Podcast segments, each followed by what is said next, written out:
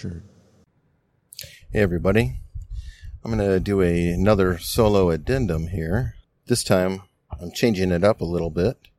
I'm actually doing it while I drive home, which is perfect. Friday is always a traffic jam day and uh, I get to spend a lot of time in traffic. I live on the south side of Hampton Roads. I'm sorry, actually I live on the other side. I work on the south side in Hampton Roads, and I have to drive up to the peninsula every day. And of course, on Fridays, before the bridge tunnel, it's a big parking lot.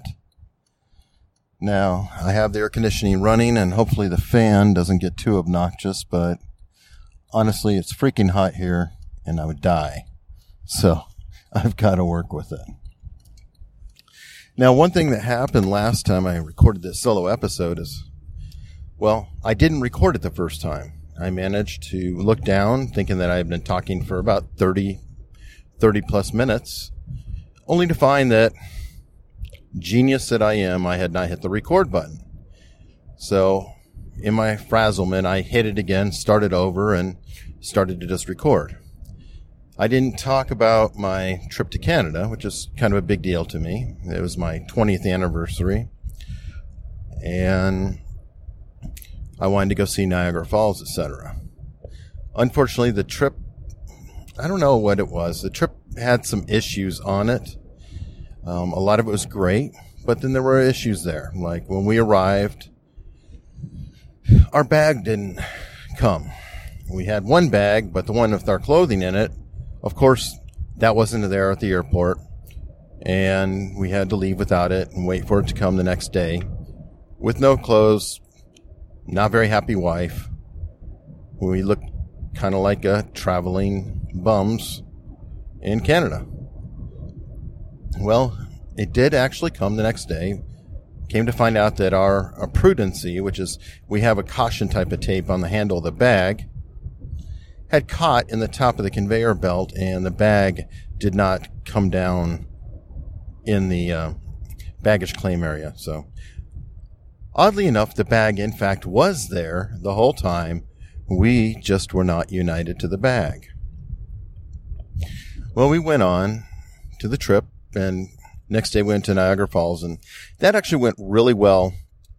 We took a bus trip over there, visited a winery, got to the falls and took a jan- chance and I actually sprang to fly in the helicopter by the falls.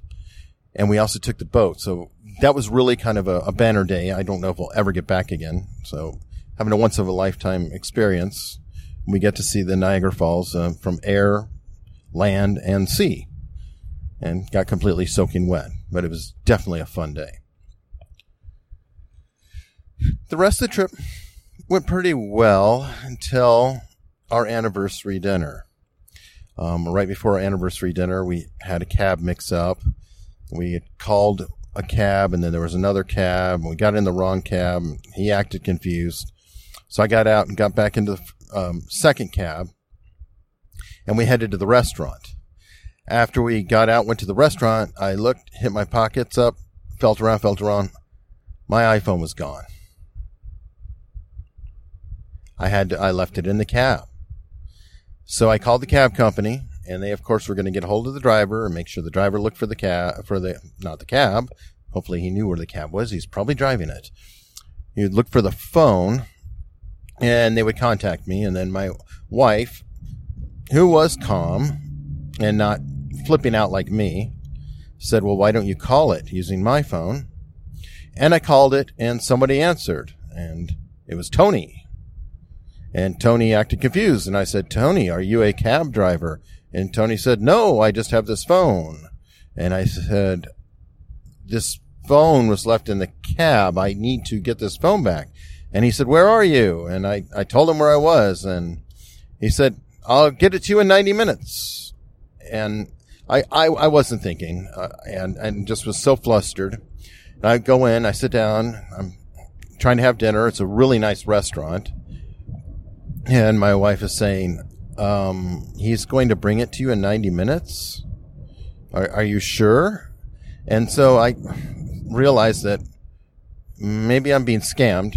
So I went to uh, find my iPhone on her iPhone, looked it up, saw that um, it was somewhere on the other side of town. I don't know Toronto that well, and hers is an iPhone 5. It's really small, and I couldn't see that well on the map. And then I noticed that the last time was five minutes before. And then I noticed it was 10 minutes before because, yes, I obsessively kept checking it. And I realized that, nope, that phone isn't coming to me in 90 minutes. It's gone. Now, at first I thought, hey, there's no point in them stealing it because it's tied to Apple. And if they try to turn it on and activate it, it's going to be tied to my account and they can't get anything. And then I thought a little further and realized that, oh, wait, the glass backing on an iPhone 8 is $200. The screen is probably a hundred and something dollars. The battery is another hundred and something dollars. The storage, who knows how much that is. And I realized that, great. That iPhone is probably being parted out on one of the little cell phone shops that I saw when I was walking around in Toronto. So good times. I'm out the iPhone. And worse off, I'm having kind of a shitty time with dinner because I'm upset about this. And I tried not to be upset, tried to um, handle it, you know, and, and get over it and just enjoy the moment. But I, I, I was keyed up emotionally and it's really hard to turn something off once it's, once it's affecting you. I'm sure you guys can relate to that. Now, my wife was wonderful. She was terribly understanding, but the whole experience was very, very frustrating. And I feel kind of guilty about how I acted. Ironically, I interviewed um, Daniel Geffen on Tuesday, and his phone had also been stolen recently. I don't think it was the same day, but um, it was pretty close, probably within a week. And he had a much more philosophical view on things. And maybe that's because he's a wiser man who was once a rabbi. But we discussed that. And I talked about how his response was, you know, if your life is that bad that you need to steal a phone in order to get food or, or, or try to get by or even to pay for your drug habit, you know, God bless. And I, I feel good that I can afford another phone honestly, I still don't feel quite that charitable. I could afford another phone, but not easily. It definitely hurt. But I did talk to him about that and how he's kind of a better person than I am with that kind of attitude. And he pointed out something that I think was pretty wise that he was not going to let the phone situation eat at him and ruin his life. He needed to move forward he needed to get over it. It wasn't necessarily easy and it wasn't completely for the others. It was, it was for him, for him to get by. So I, I really did like that, that wisdom that he shared. It's a really good episode all around. I, I hope you guys check it out. He's a good guy, great energy, has an awesome story about how he, he essentially was jobless and everything else, had to create his own business and and how he worked to create his own business and almost spun himself into a at least semi-retirement at age 30 something. With me being a 47, I'm terribly jealous of that. Now, moving back to uh, the trip, we came back and of course, on the way back, the first flight, the more comfortable one with the bigger plane, was fine. And it went nice and easy. And it was a very polite staff, et cetera, et cetera.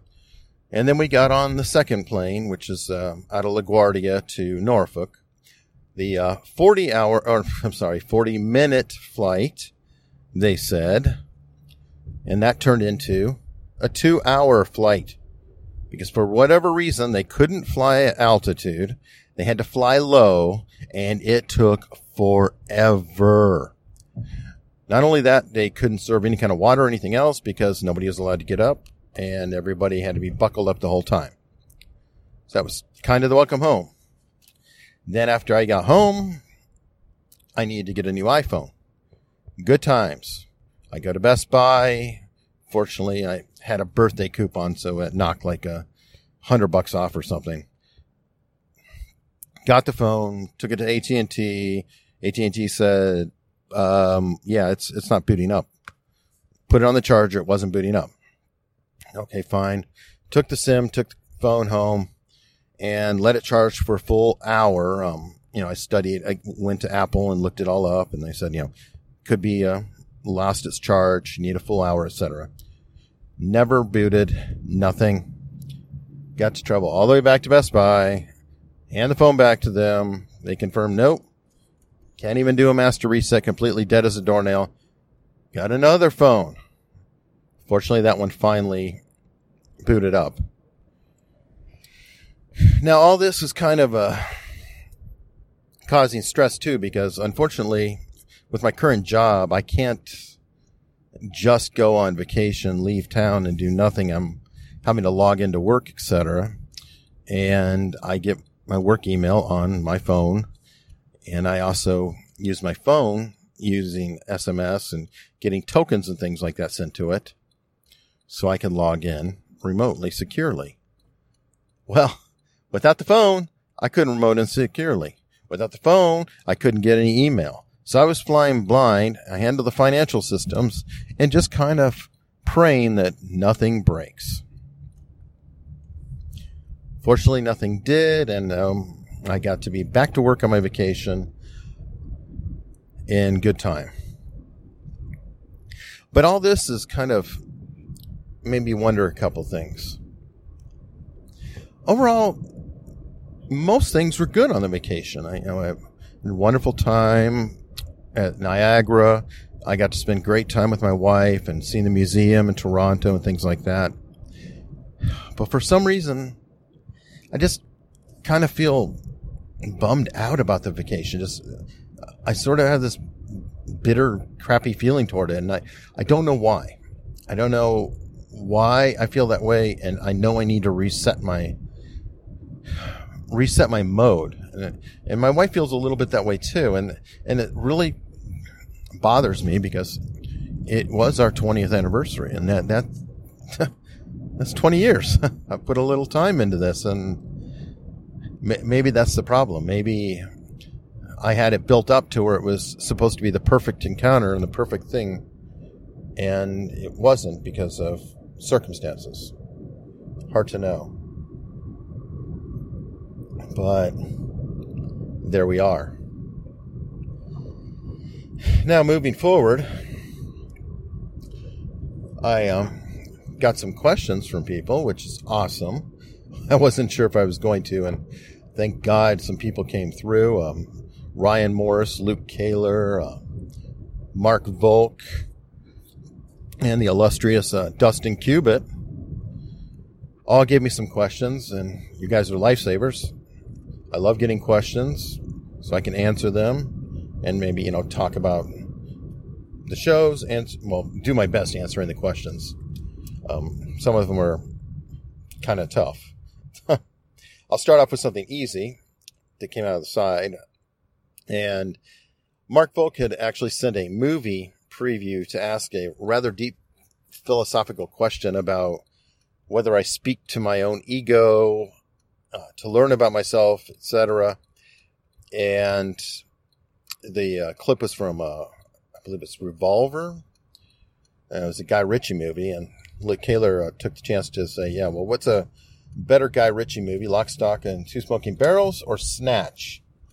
Now, being the coward I am, I'm going to say it's been a long time since I've seen both of them, so I can tell you what, is, what a bad movie is, and that was King Arthur. That was not a good Guy Ritchie movie. Those other two I remember being very good. So I'm going to cop out and say that I don't know which one is better, but King Arthur was definitely worse. Much worse. Now, as far as Mark's question, that one is a. Uh, it was a little more confusing for me because I'm a little slow and have to think about these things. And I will read his explanation he gave me to try to help clarify it. That is, what he would ideally want from my questions would be for you to ask yourself why or what you fear, hate, love, and why, and trying to commune with that part of you using your consciousness and see if it says anything back, kind of like in the video clip. In the movie, the protagonist is claustrophobic and purposefully facing his fear so he can listen to his this other side. Um honestly I don't know that I do anything that conscious. I'm I'm not that deep. I, really wish I was. Part of the reason I do the show is so I can really interview other other people who I, I really admire so much and, and I can learn from them and, and maybe get some depth out of myself. Do I question myself? Yeah, I do, but I don't necessarily talk to myself and question it. Speaking into this microphone right now is about as close as I get to talking to myself. Now, I will say I listen to a ton of podcasts, and when I, when I hear somebody really wise on a podcast, asking questions or making statements about what people do and things like that, I then may hear that question and, and think to myself, do I do that? And determine whether I do or I don't, or, or maybe uh, an action or a thought pattern I have, I will find matches that and will try to explore w- why I feel and things like that. But I, it's not a conscious conversation or script. It's kind of a, a meandering mulling going on, if that makes any sense. Now, on to an easier question for me. Um, do I think anyone will ever break the two hour barrier in a marathon? And the question is a real breaking two, not a project like Nike uh, had last summer. And that one I'm not completely sure on because I've read a couple books on it. Uh, Phil Maffetone had a book on it, and I believe I read one other about it. Now, I do think that we're physically capable, not we as in all of us, but I think some of the top runners in the world, um, specifically uh, the Kenyans and some of the Ethiopians, perhaps could do it now if they if they pushed it but I don't know that the incentives are lined up correctly for it. Realistically, they're better off breaking the world record and then breaking it again and then breaking it again and collecting the money and the bonuses, etc. for that rather than just going flat out for the uh, sub two hour because then they would just do that. It's one that's done. They're not getting the money. And now I don't know if that's a, a, a completely, you know, conscious thing, but a winning for for these guys, you know, especially in Africa. I mean, if they get a, a couple hundred thousand dollars out of a race, which they they will if they break the world record, they're set for years. I mean, it buys their entire farm. Um, it's multi years of salary. I mean, it, they are set for life. It is a big deal.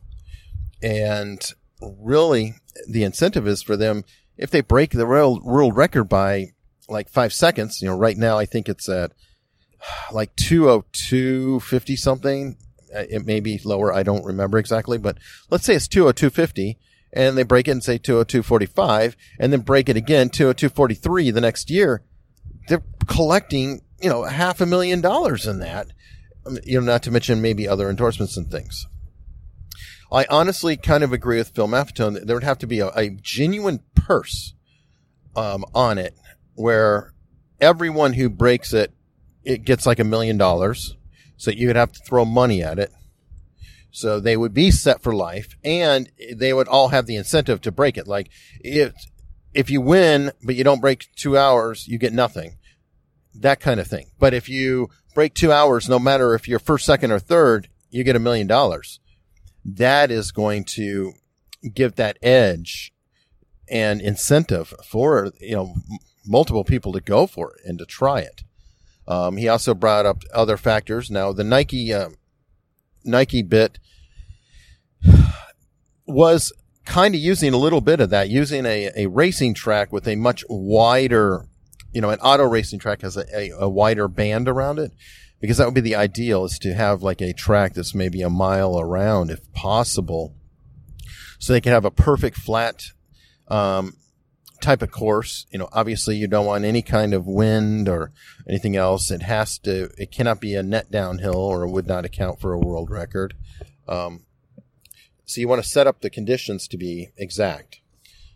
Now, the, I understand what Ryan is asking about, you know, not doing a, a, a breaking two. The, the big issue with breaking two is that you had a car in front of them. So you, you have the runners that are drafting off of a freaking car.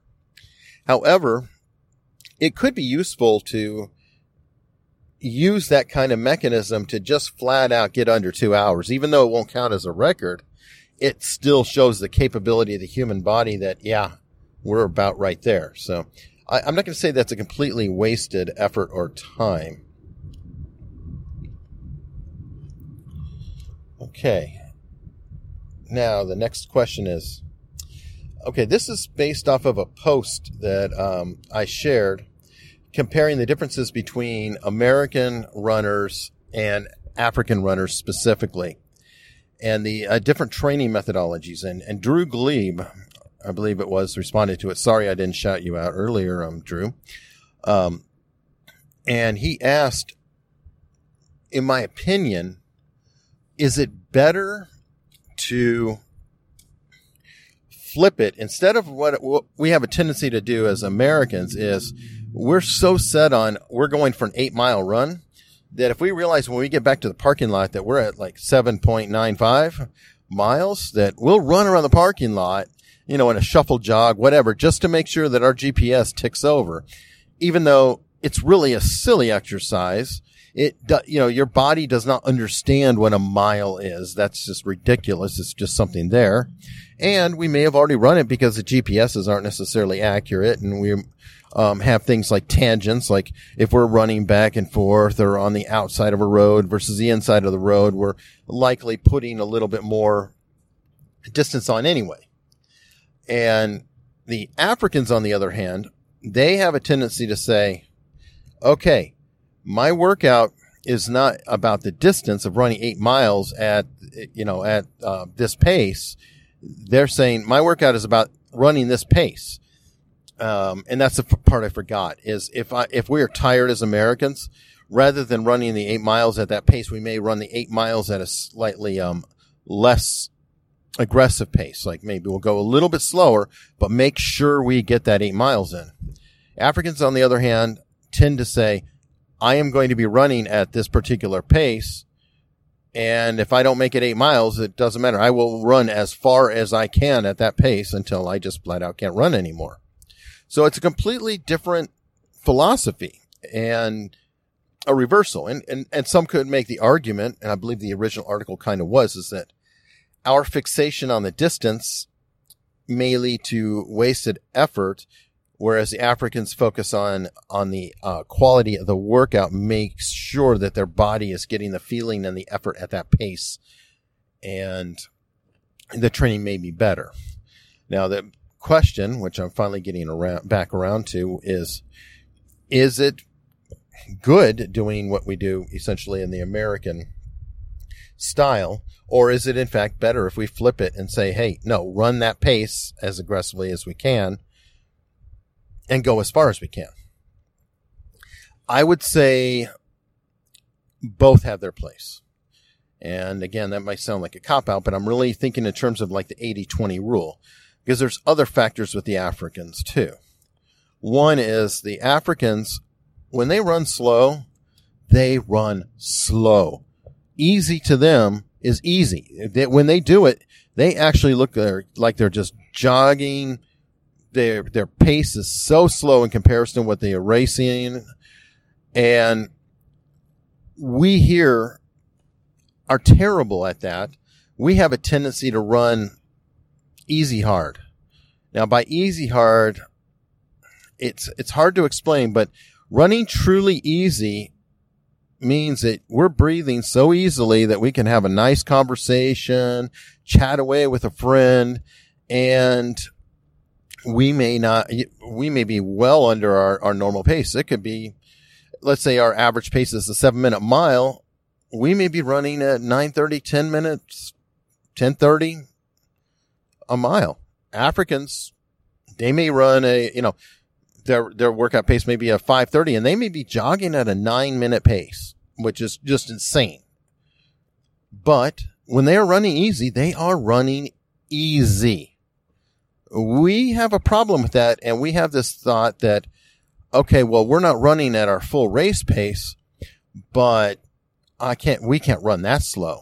So uh, we're always, I don't know. It's, a, we get a little ego, um, tripped up here. So I guess my issue with this is that the Africans, because they do easy when they're supposed to do easy, their focus of we are running at this pace, at this speed, as far as we can is good because that is following the 80-20 rule. 80, 80% of the time, run really easy, but 20% of the time, run really focused. Run at your proper pace. So you have easy, hard flip. Therefore, I think the best approach is when you're planning a quality workout, and by quality, I mean a race pace workout or a quicker workout or tempo threshold. These are all different kinds for those who aren't runners and are already uh, tuning out. Run them as well as you can as clean as you can. And instead of going three quarters of the speed or the effort, so you can complete the entire time, do what the Africans do, focus on the quality. So, for example, if you're going to do intervals of, of five, say five intervals of five minutes each, and you're not a four, only do four. Well, make sure you do it at the proper level. You will, you will get a more fulfilling workout.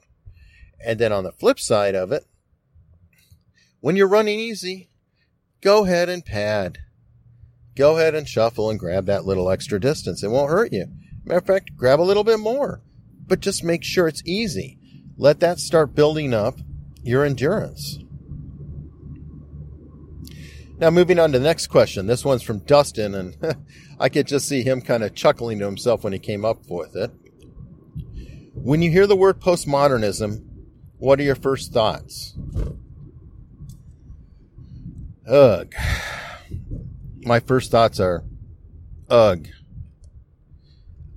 I really, really don't like getting into postmodernism because A, I haven't read a bunch of it. And, oh, actually, I will say I haven't read any of it.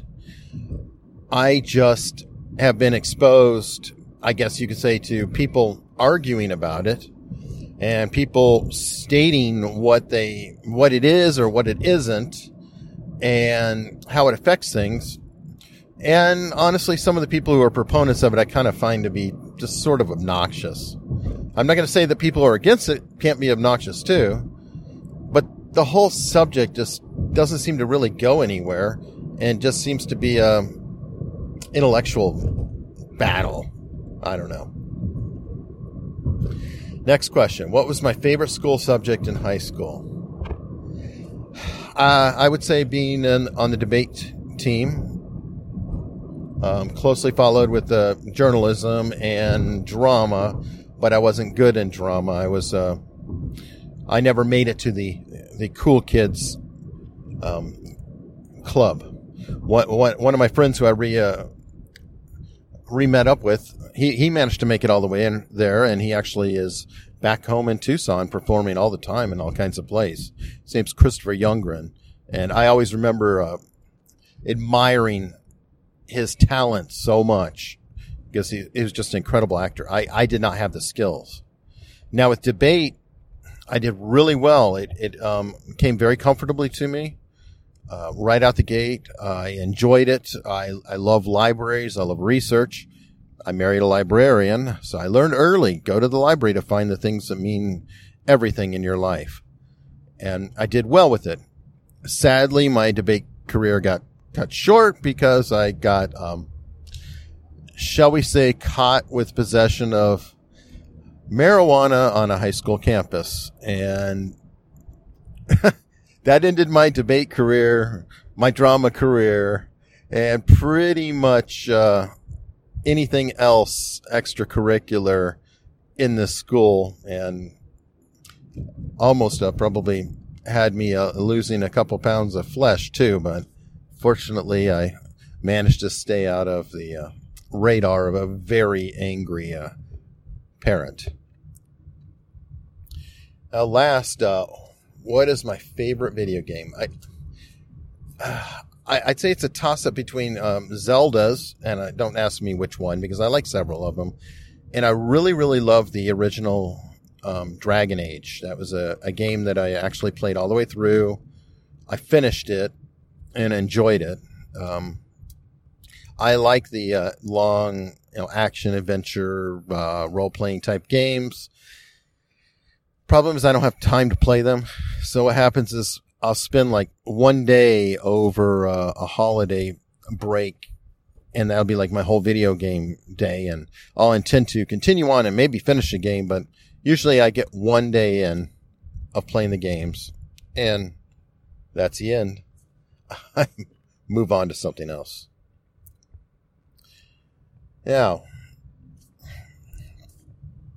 that wraps up the Q&A and next week, I'm actually going to be at Podcast Movement 2018. I'm pretty excited to go there. I'll be meeting some of the past guests there, like uh, Robert Forto, who's a um, musher, Susie Rosenstein, Jill Angie, um, future guests I will also be meeting there. And honestly, I'm really excited because I'm still very new at this podcasting thing, and I will be meeting with really, really awesome people who are movers and shakers in the field. So hopefully, I'll get to bring something back, and uh, my skills I hope to keep improving and make the show better. And I hope you guys enjoy it. Thank you much.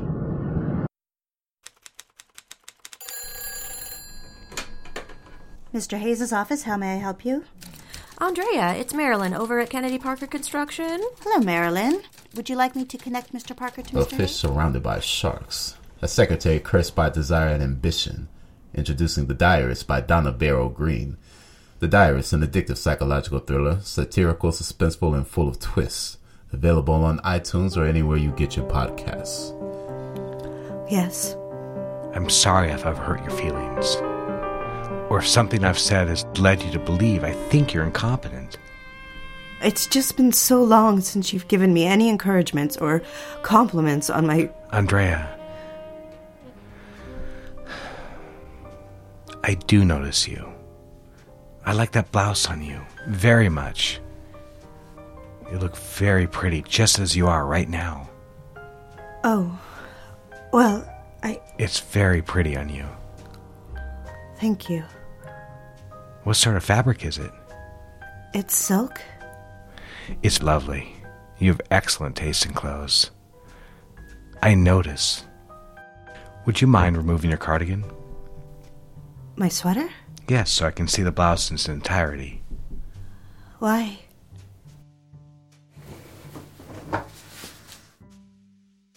I like it very much. You see, I do notice you. You know that, don't you?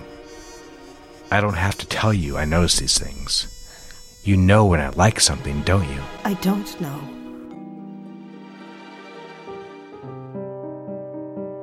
I repeated his words in my mind. I notice you. That was it, wasn't it? I wanted someone to notice me. Not Andrea the daughter, the wife, the secretary, not even Andrea the artist or ad girl. I wanted someone, anyone, to see me. More than anything, it was Richard.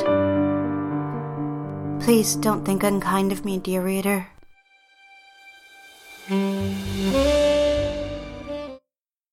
Now, tonight's adventure into the unknown. Shut up and sit down.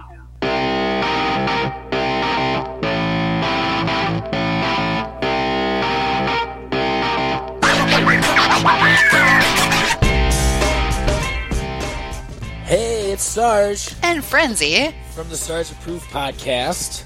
Uh, if you're not familiar, the Sarge Approved Podcast has a guest every episode featuring uh, people like actors, Comedians.